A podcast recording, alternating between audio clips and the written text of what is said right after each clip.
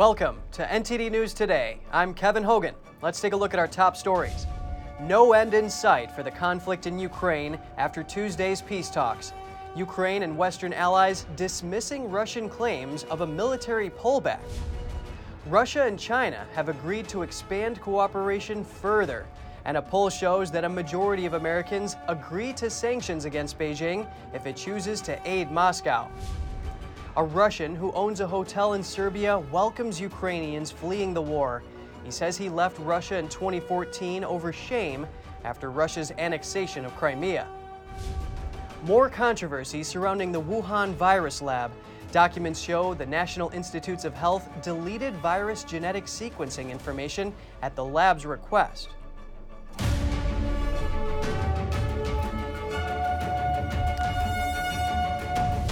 Kremlin says no breakthrough following yesterday's peace talks in Istanbul, and Ukraine says it's skeptical of Russia's military pullbacks.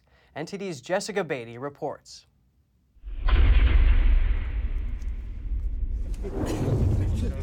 Ukraine's dismissing Russian claims of a military pullback. Russia said Tuesday it would reduce operations near Kiev and another city because of peace talks.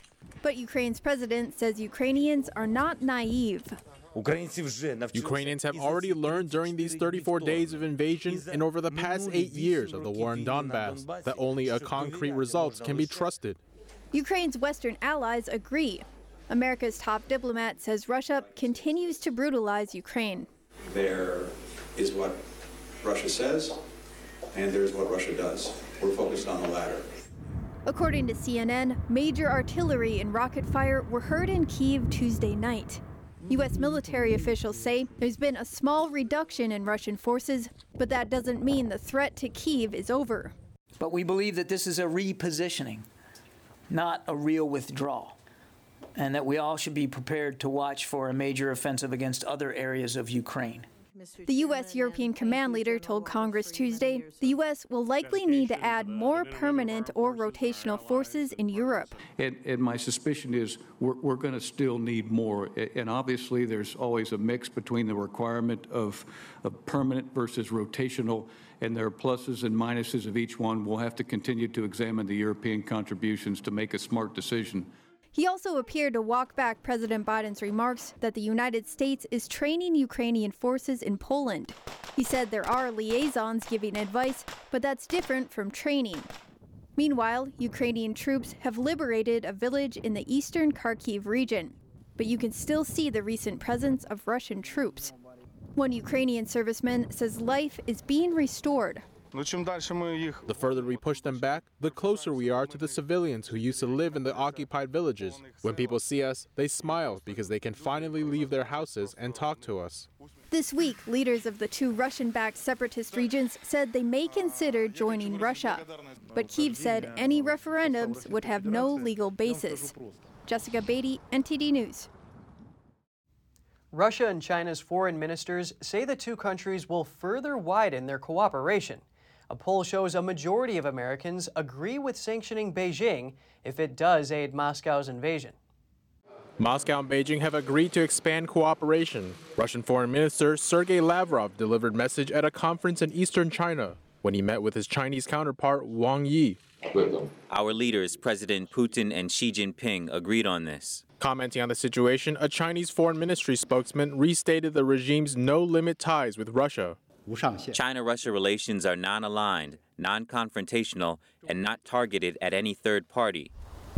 The Chinese Communist Party stressed its close partnership with Russia shortly before the war in Ukraine began. It has consistently refused to condemn Moscow or join international sanctions against it, though the regime also denies claims of economic or military aid to Russia.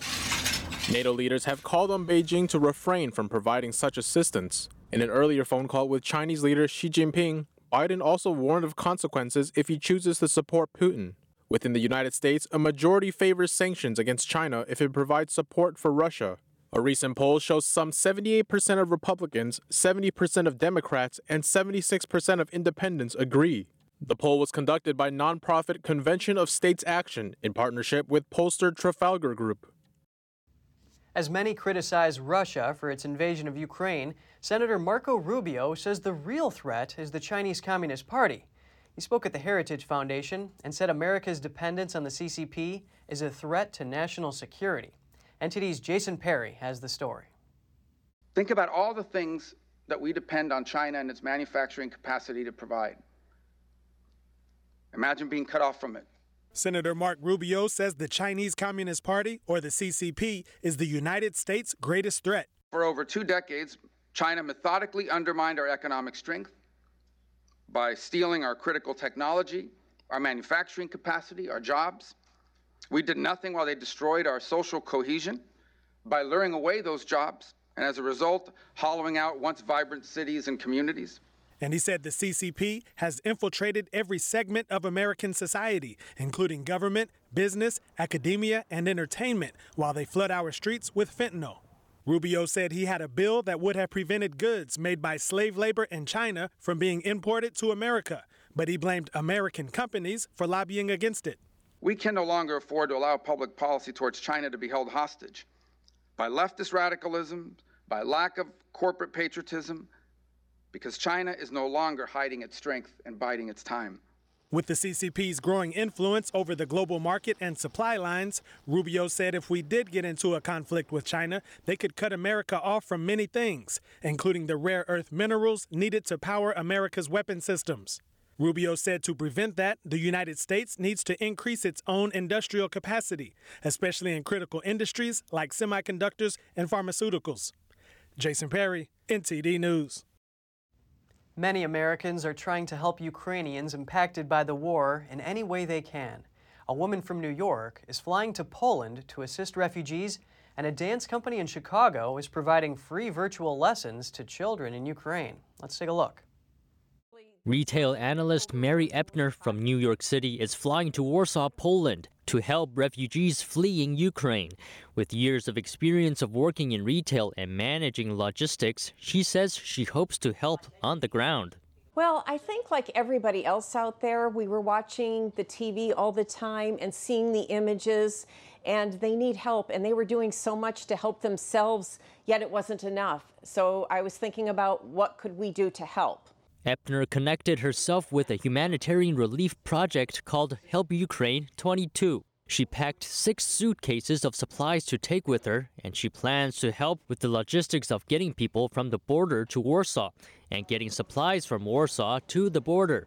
In those suitcases, we have Advil, we have gauze pads, we have tape, we have glucose meters, we have the um, medicine to stop bleeding, and band aids, a lot of band aids.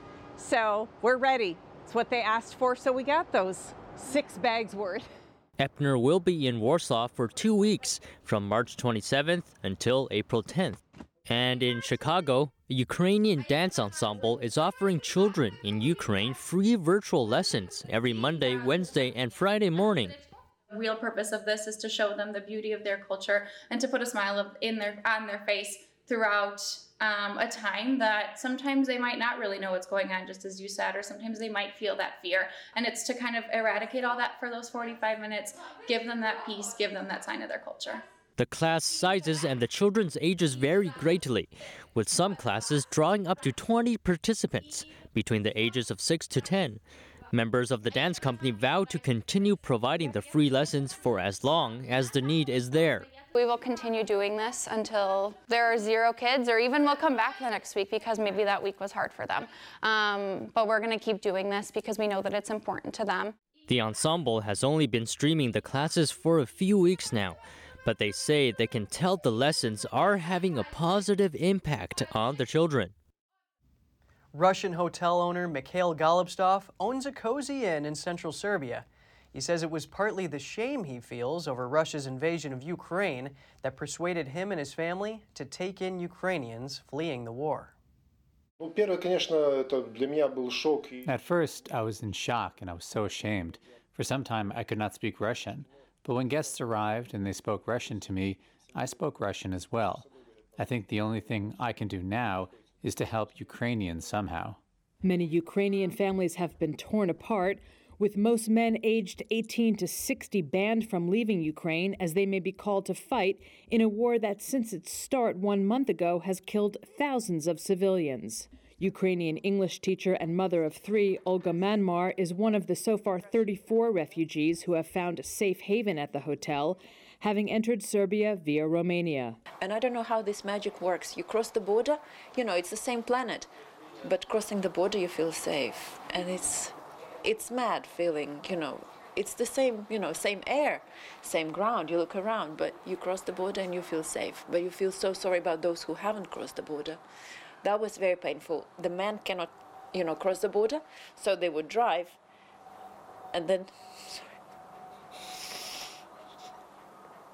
Manmar traveled with her friend Anna Nitsogorodova, a Russian married to a Ukrainian who had been living in Kiev for the past 15 years.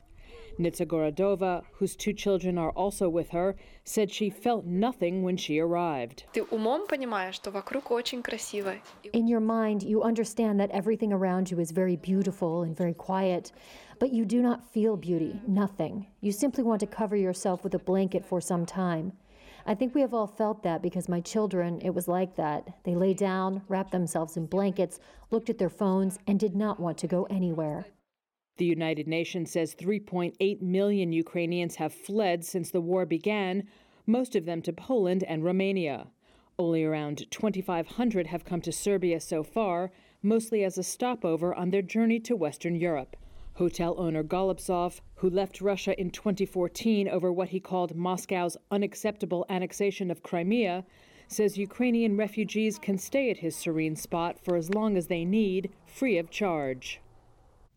Some lawmakers have set out to ban Russian uranium to counter Moscow's aggression against Ukraine.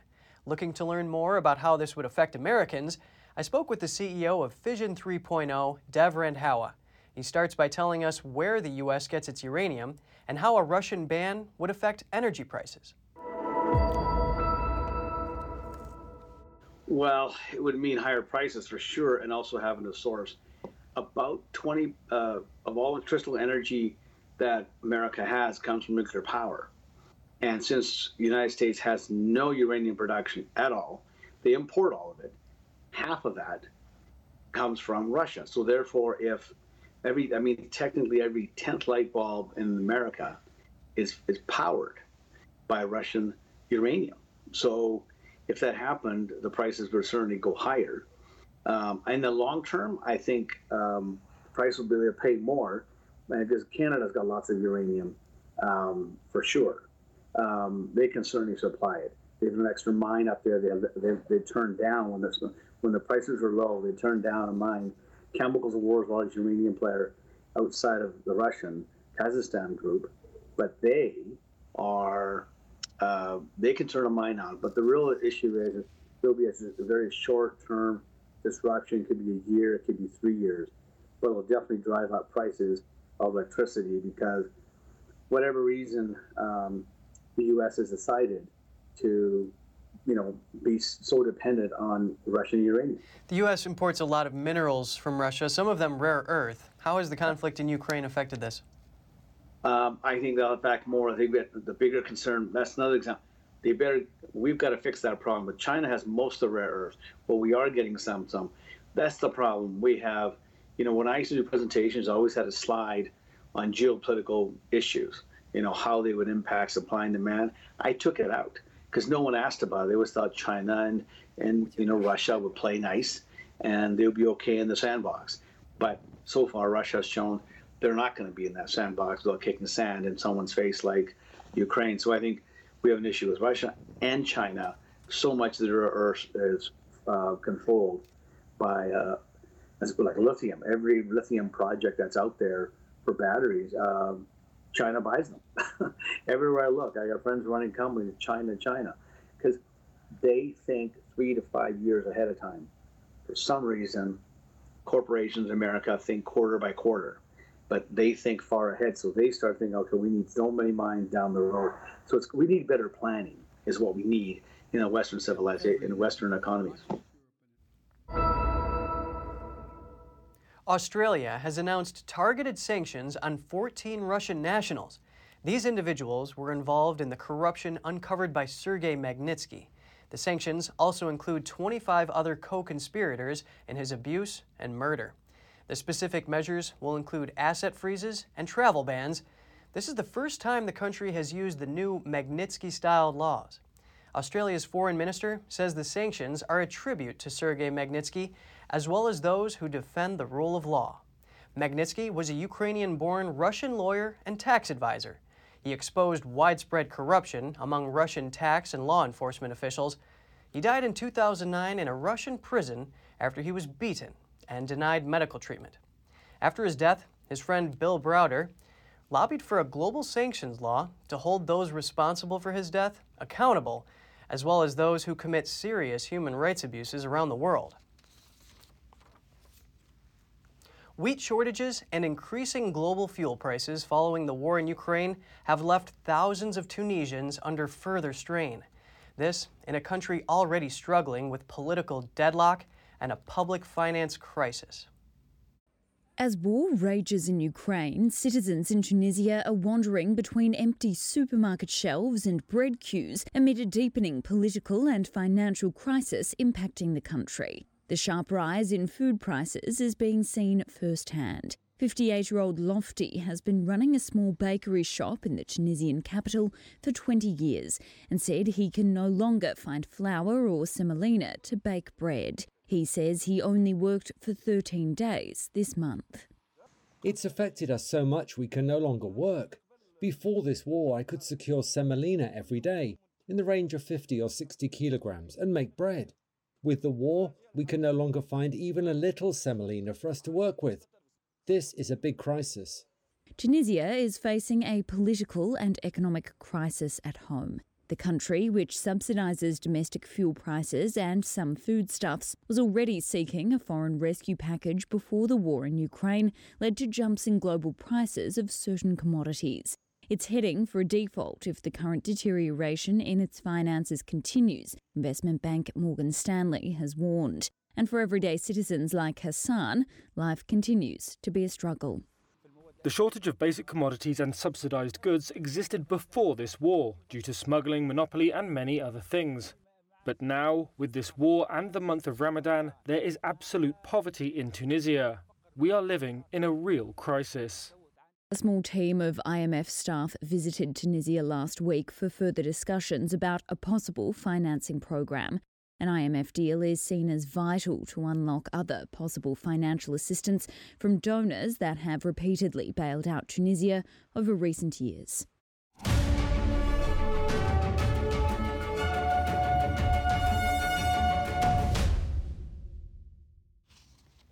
A new report says the National Institutes of Health deleted genetic information about the virus from the Wuhan lab.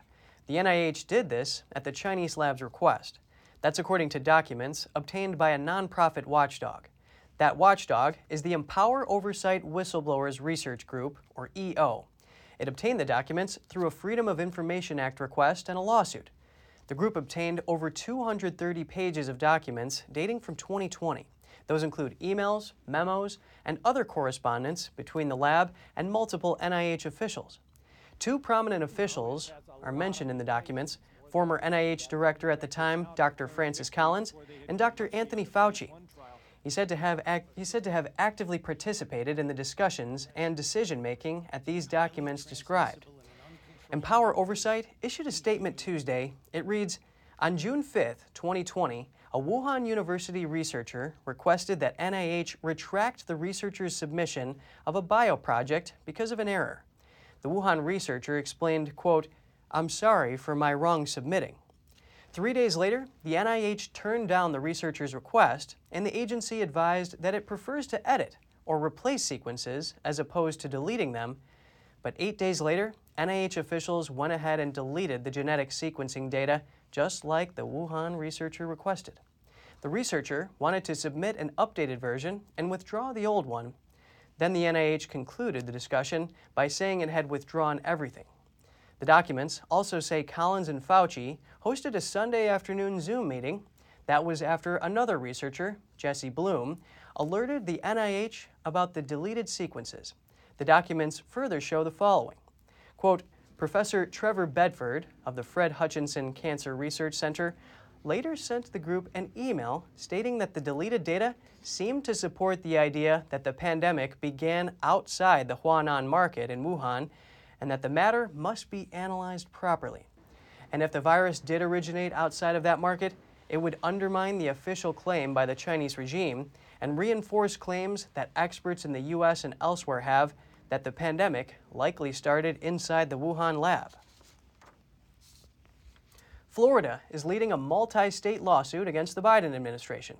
21 states are suing over the mask mandate for public transportation, which extends to planes, buses, trains, and Uber rides. Florida's Attorney General argues the mandate is outside of the scope of federal power. NTD's Grace Coulter has the story. Florida is joining forces with 20 other states to sue the Biden administration over its public transportation mask mandate. Florida Governor Ron DeSantis and Attorney General Ashley Moody announced the lawsuit Tuesday. They called the mandate unlawful and unscientific. If you have somebody sitting in the window seat and they're nibbling on peanuts for two and a half hours, they can have their mask down. You have the person in the middle seat uh, that is not eating. If they just wanted to read a magazine without the mask, then somehow that would be a big problem. The lawsuit comes days after the top executives of 10 major U.S. airlines issued a joint letter to the president urging him to lift federal mask mandates on flights. They said it makes no sense that people are still required to wear masks on airplanes, yet are allowed to congregate in other crowded spaces, despite none of these venues having the protective air filtration system that aircraft do. DeSantis says the mandate could be deterring people from traveling, he and Moody also argue that it's caused frustration for both passengers and airline staff. Watching mothers, exasperated fathers trying to control their young children, it has caused so much confusion, so much chaos, so much pressure on the employees. And as you know, the airlines themselves have demanded that the administration take a look at that and consider what they're forcing on them to do. She pointed to the increase in unruly passenger situations. In 2021, the Federal Aviation Administration reported roughly 6,000 unruly passenger cases. Over 4,200 of those involved face masks. Earlier this month, the mask requirement was extended for another four weeks. And while the mandate is set to expire next month, the lawsuit seeks to end the requirement once and for all, so restrictions can't be reimposed in the future. Grace Coulter, NTD News. The Florida governor also vetoed a new redistricting map approved by the Republican controlled legislature. He said lawmakers followed the Florida Constitution but failed to comply with the 14th Amendment of the U.S. Constitution. He therefore called the map unconstitutional, saying it assigns voters primarily on the basis of race. DeSantis is calling lawmakers back into a special session in April to draw a new plan. The FDA is giving the green light to another COVID 19 booster, this one for people ages 50 and older. The agency says it's a step to offer extra protection for the most vulnerable. Americans had mixed reactions to the news. NTD's Andrew Thomas has more. Following the announcement, there were mixed reactions in a Milwaukee suburb on Tuesday. Debbie Haberman says she already had one booster and plans to get another, Oh, I'm fully vaccinated. I've had all three shots already, and I believe everybody should do it. You know, common sense says, yeah, ounce of you know precaution. Yeah, use it. The latest expansion allows an extra shot for millions more Americans. But one lingering question is whether everyone who's eligible should get another dose. If they've proven that it's not going to hurt you, go ahead and take it. I mean, the, le- the worst it could be is you get a little shot, you owl for a couple minutes, and it's done. You know, and compared to not having something, and the older you are, the worse it hit, hits you. But others, like Jim Kazmarek, haven't received any boosters, just the two original doses. And he says he doesn't plan to. I'm not going to clubbing places anymore. I mainly stay now. I go to taverns, restaurants. So I decided just to stay with the, the first two shots that I got and I'm waiting to see if there's any issues with the with the after effects of these shots. COVID-19 cases have dropped to low levels after the winter surge of the Omicron variant. According to CDC data, two vaccine doses plus a booster still provide strong protection against severe disease and death. Until they come out with a real vaccine, uh, one where you get one shot or two, and then you're done. Not this constant boosting, boosting, boosting stuff. Uh, I think there's something in there that just isn't right. Meanwhile, the BA2 variant is causing a worrisome jump in infections in Europe and spreading in the US. About two thirds of Americans are fully vaccinated, but half of those eligible for a first booster haven't gotten one. Andrew Thomas, NTD News. The military's COVID 19 vaccine mandate has been blocked for all Navy members seeking religious exemptions. A preliminary injunction that covered 35 Navy SEALs now covers some 4,000 others. The judge in the case says none of the Navy service members that submitted religious exemption requests have been accommodated. He said that their jobs are all at risk. The Supreme Court recently sided with the Pentagon in the case, ruling that Navy commanders can consider a member's vaccination status when deciding on deployment. Mike Berry is a lawyer representing the plaintiffs in the case. He says the new ruling means anyone in the Navy whose religious accommodation was denied is now protected from any sort of punishment. Defense Secretary Lloyd Austin, in August 2021, ordered all U.S. troops to get a COVID 19 vaccine. As of March 23rd, over 3,300 active duty Navy members requested a religious exemption from the mandate, along with over 800 reserve members. The Navy has kicked out 630 members so far for refusing to get the vaccine. Kentucky lawmakers passed a bill that includes banning abortions after 15 weeks. It now goes to the governor's desk. The 15 week abortion ban has exemptions when the mother's life is at stake or if she could suffer serious bodily harm from the pregnancy. Currently, abortions in Kentucky are banned after 20 weeks of pregnancy. The bill is the latest round of abortion restrictions passed by the legislature in Kentucky since Republicans took control of the state House and Senate in 2016. Kentucky Governor Andy Beshear is a Democrat. The bill was amended to add a measure regulating how fetal remains are handled. It requires that remains from an abortion or miscarriage have similar handling options as adult deaths. The measure would also give women the option to file for a death certificate. The Kentucky abortion ban is modeled after a Mississippi law. The U.S. Supreme Court is due to rule on that law by the end of June. The head of the Border Patrol says the U.S. is on track to reach more than 1 million illegal immigrant encounters so far in fiscal year 2022. Those encountered at the border are from 157 different countries. Raul Ortiz made the comments at the Border Security Expo in San Antonio, Fox News reported. The law enforcement agency noted a more than 100% month over month increase in February in two categories family units and unaccompanied minors. March figures are expected to take the number of encounters over 1 million with six months left in the fiscal year. Ortiz noted that Border Patrol is currently understaffed and is facing further challenges due to the ongoing CCP virus pandemic. President Biden has faced criticism from Republicans over his handling of the border crisis. Many believe the situation has worsened due to the administration's reversal on immigration policies put in place by former President Donald Trump. The Justice Department says a former Yale School of Medicine employee has pleaded guilty to stealing $40 million from the university.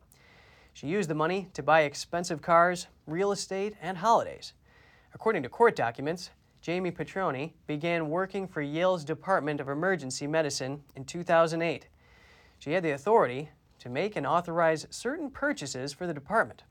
Prosecutors say she ordered millions of dollars of electronics from Yale vendors using Yale School of Medicine's funds. She would then arrange to have the shipment sent to an out of state business in exchange for money once the electronics were resold. She filed false tax returns and some years didn't file any federal tax returns. Petrone pleaded guilty to one count of filing a false tax return and one count of wire fraud. Both counts carry a combined sentence of up to 23 years in prison. She was released on a $1 million bond pending sentencing. She has also agreed to forfeit money, cars, and real estate property. Up next, Haitians protesting crime in their country burn a plane belonging to a U.S. missionary group. This follows peaceful protests in other parts of Haiti And Iowa confirms two more cases of highly contagious bird flu. More than 1.5 million birds in the state are culled. That and more on NTD News.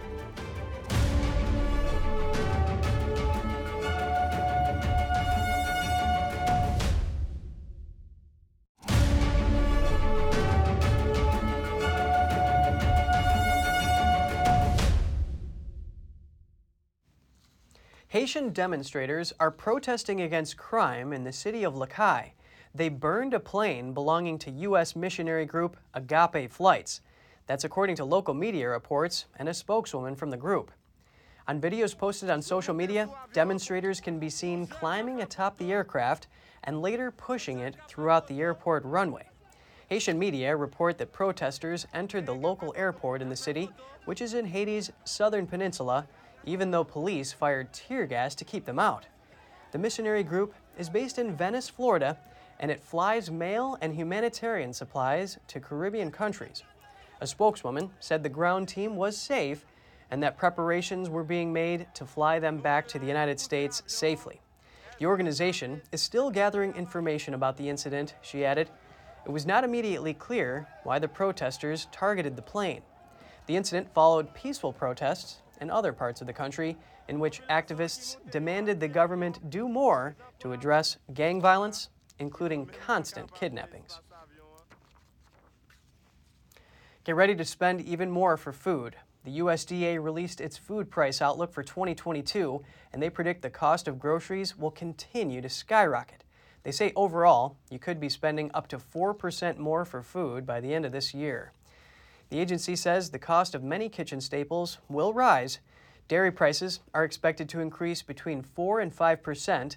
Poultry could cost 6 to 7 percent more, and prices for cereals, baked goods, and sweets could go up 3 to 4 percent. If you think eating out could save you money, think again. The USDA also predicts restaurant prices will increase anywhere from 5.5 to 6.5 percent this year.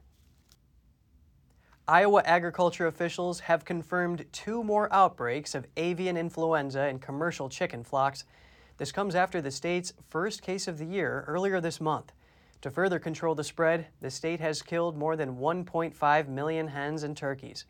One of the incidents occurred on a farm in Guthrie County amid a flock of 1.5 million chickens. The other was at a turkey farm in Hamilton County where 28,000 birds were handled. These figures bring the total number of birds slaughtered this year to more than 8 million. A veterinarian said the infections may have come from migrating wild birds, but there's no direct threat to human health. Iowa Agriculture Department has announced a moratorium on all live bird shows. The order will remain in place for 30 days. Iowa Secretary of Agriculture Mike Naig said they've asked the USDA for assistance in dealing with the ongoing outbreak. Over to the West Coast, as California faces its ongoing drought, Governor Gavin Newsom on Monday signed an executive order pushing for more water conservation efforts from Californians. The cutbacks focus on cities and local water districts, which provide most of the water for California's 40 million people. Newsom's order directs the State Water Resources Control Board to consider requiring local water suppliers to move to step two of their conservation plans. This assumes a water shortage of 20%.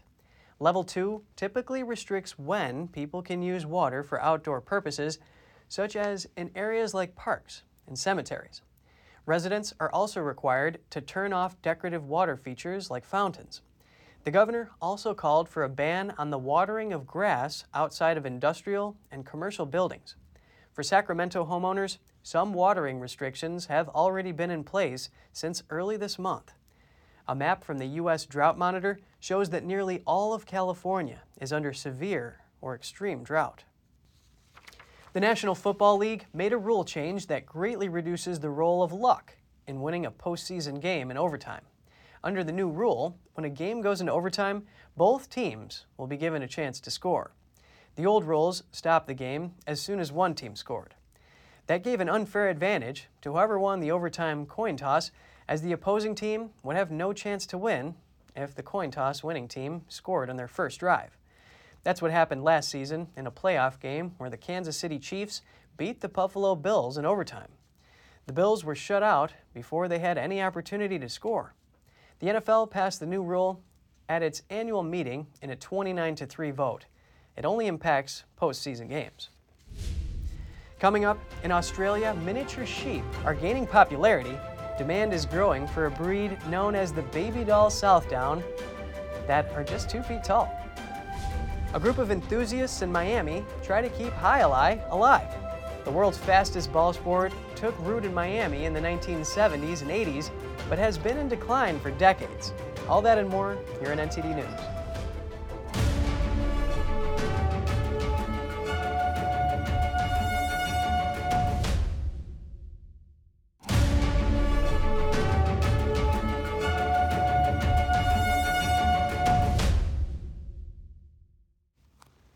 The island of Sao Jorge is in the Azores archipelago, an autonomous region of Portugal.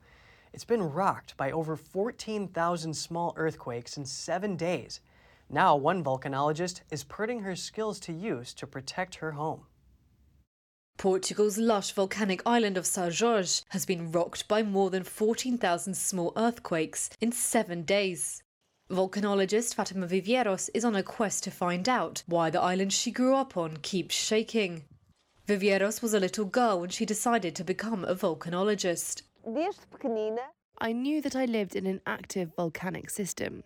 I lived there until I was 15, which is when I left home. My house was in the area of the Manadas volcanic fissure system, one of the areas that is being most affected by the earthquakes. In theory, I knew this situation could happen, but in reality, when it's our home, we have to be a little cold blooded so our feelings don't affect our thinking. Now, at age 44, she is putting her skills to use to protect her home. The recent tremors have reached a magnitude of up to 3.3 on the Richter scale. Viveiros and other experts fear they could trigger a volcanic eruption for the first time since 1808. We are monitoring the amount of gases that are being released through the soil. Essentially, we are measuring carbon dioxide and also hydrogen sulfide, one of the components of sulfur. Why is this important? Well, when we are trying to understand the volcanic system, all information must be gathered. Soil gases such as CO2 and sulfur are indicators of volcanic activity. So far, the levels remain normal.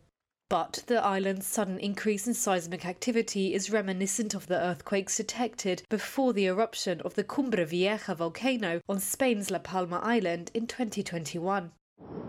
Over 85 days, that eruption destroyed thousands of properties and crops. At the time, Viveiros travelled to La Palma to support the Canary Islands Volcanology Institute and monitor soil gases. She says São Jorge's volcanic system was similar to the one on the Spanish island. The region's Civisa Seismovolcanic Surveillance Center has raised the volcanic alert to level 4, meaning there is a real possibility the volcano could erupt. Authorities have said the eruption was not imminent, but around 1,500 people have left the island in recent days.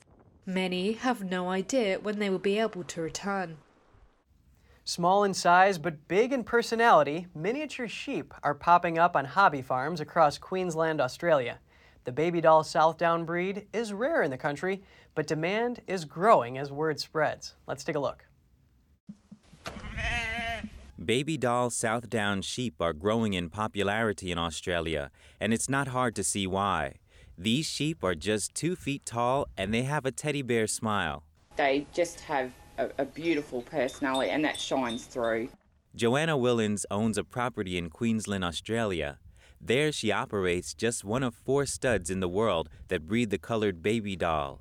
She aims for brown and black wool to set her flock apart. We picked up this ram and we put him in with the girls, and he had some gorgeous coloured babies. So we thought, wow, this is this is something special, something different. Willens is fielding interest from buyers as far away as South Australia. This rare breed of sheep won't be grazing in large scale pastures, but more and more hobby farmers are keen to get their hands on the tiny animals. One of them is Sally Parkinson, who owns a farm on the outskirts of Brisbane. The friendly and relaxed nature of these sheep make them perfect companions for her and the rest of her animals. I think it's that, you know, the cute factor, the fact that they're miniature, and I could just see that on a small hobby farm style place that they would be um, a cute type of pet to have. Parkinson has even been able to teach her little friends a few tricks. They just expect a food reward and a brush down afterwards. Tasmania's Central Highlands is known as one of the last strongholds of the endangered Australian eastern quoll. The creature's numbers are dwindling, but a pilot reintroduction program is underway to see whether the local population can be saved before it's too late. NTD's Andrew Thomas has more. Trapping an eastern quoll is no easy task. Fortunately, the small Australian marsupials don't seem to mind. So we, we actually find that some of the quolls yeah, can get quite trap happy. So they're used to the traps being there and then they're ready to come out. Last November, 20 captive bred quolls were released at Silver Plains in the central highlands of Tasmania in the hope they would breed with the local quolls and shore up the population. So the way we get the best handle on that is looking at who how much genetic representation, so how many genes the animals from captivity have got into the population at Silver Plains here. And because the quoll traps can be popular, David set some extra ones. At sunrise, it's time to see if any quolls have found their way into the traps. It doesn't take long to come across a potential juvenile. I'm just putting bag over here, so hopefully she'll run in. A quick scan confirms what they'd hoped. First, they weigh the quoll. Next, a tissue sample, so they can find out whether it's related to the captive bred quolls. Then, after a bit of poking and prodding, she's ready to be released. The stakes are high.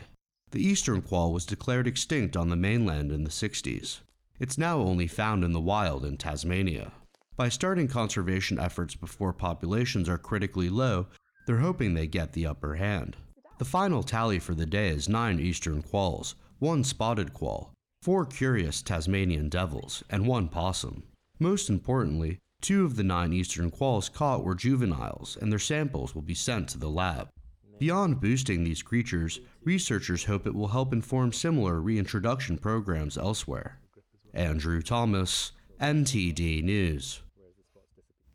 Jai alai is the world's fastest ball sport, but the game's popularity has been declining for decades. Now, a group of committed enthusiasts is doing all it can to save the game, which took root in Miami during the 1970s and 80s. Magic City Casino, Miami. This is the last place the game is played as a professional sport. Elite athletes fling a goatskin ball called a pelota at 130 miles per hour in a three walled court or fronton.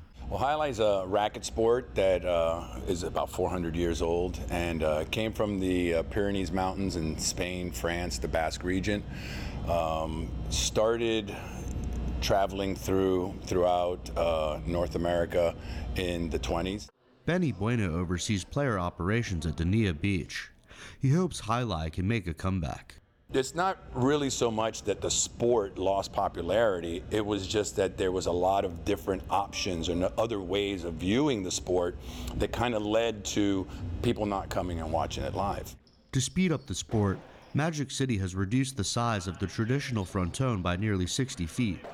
It also replaced the goatskin ball with a bouncier pelota that ricochets against plexiglass instead of the traditional granite wall.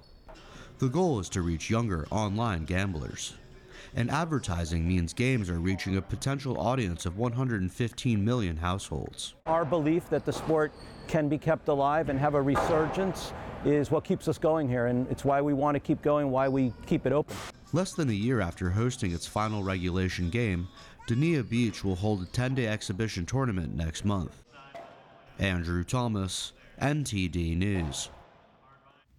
Coming soon to a television near you, the dog that acts like a rabbit impersonating a chicken, better known as the Cadbury Bunny. Cadbury holds an annual contest for its Cadbury Bunny cream egg commercials, and America gets to choose the winner.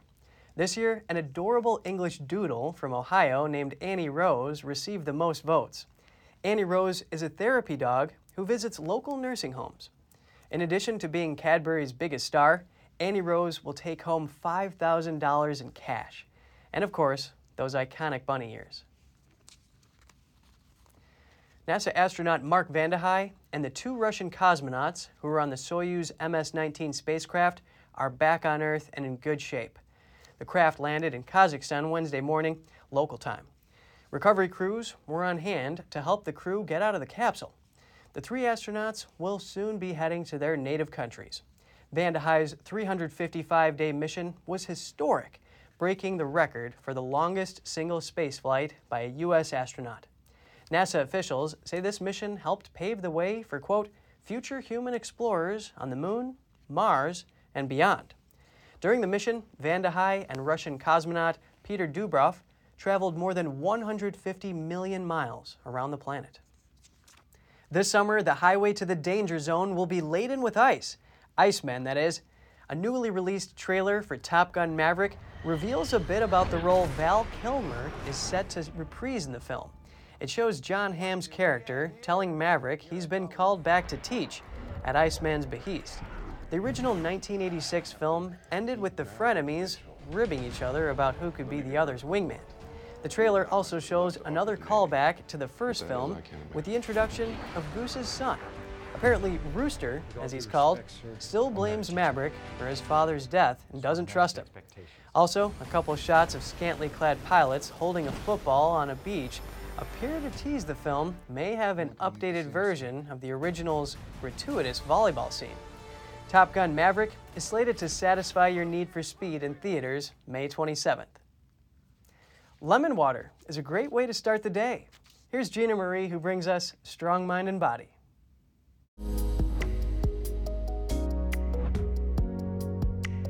Welcome to Strong Mind and Body. I'm Gina Marie. Did you know that lemons have more potassium than apples and grapes? This interesting fact is just one of the many reasons why drinking lemon juice every morning can impact your health. Starting your day with lemon juice is an excellent way to boost vitality, increase energy, and cleanse out your system. The first thing you put in your body each day can have a big impact on your productivity and mood. That's why it's recommended to start the day with a warm glass of lemon water. You can use anywhere from one half to a whole lemon each morning. So let's look at nine benefits. Number one boosts your immune system. Since lemon juice is filled with vitamin C, it provides a natural and powerful source of immune health. When you are tired, stressed, or overworked, vitamin C levels are the first to go down. Number two supports digestion. In addition to supporting health digestion, lemon juice helps rid the intestinal tract of toxins. Lemons are filled with vitamins and minerals which help to alleviate things like heartburn and bloating. Number three, cleans out your system. Lemon juice is packed with powerful vitamins and minerals that flush harmful toxins from your system. Number four, decreases inflammation. Much disease stems from inflammation, and drinking lemon juice frequently helps reduce the acidity in your body. That helps decrease inflammation. Number five helps to improve weight loss. Lemon juice contains a lot of pectin fiber, which helps fight hunger cravings. Number six, it clears up your skin. Because lemon juice is high in antioxidants, the vitamin C helps to decrease blemishes and wrinkles. The overall detoxifying nature of lemons also contributes to clear skin. Number 7 helps to fight infections. A glass of warm lemon water is perfect to help fight off infections. Not only does it boost your immune system, it helps to prevent things like sore throats brought on by viral infections. Number 8 gives you an energy boost. As lemon juice improves digestion, it provides your body with an energy boost when it enters your digestive tract. And number nine, excellent source of potassium. Potassium is important for brain, nerve, and heart health, and lemon juice is filled with it. Add lemon water to your daily routine to start the day with a detoxifying and refreshing warm drink. You won't regret incorporating this powerful anti inflammatory beverage into your life. Thank you for joining us. Until next time, Kevin Hogan, NTD News, New York City.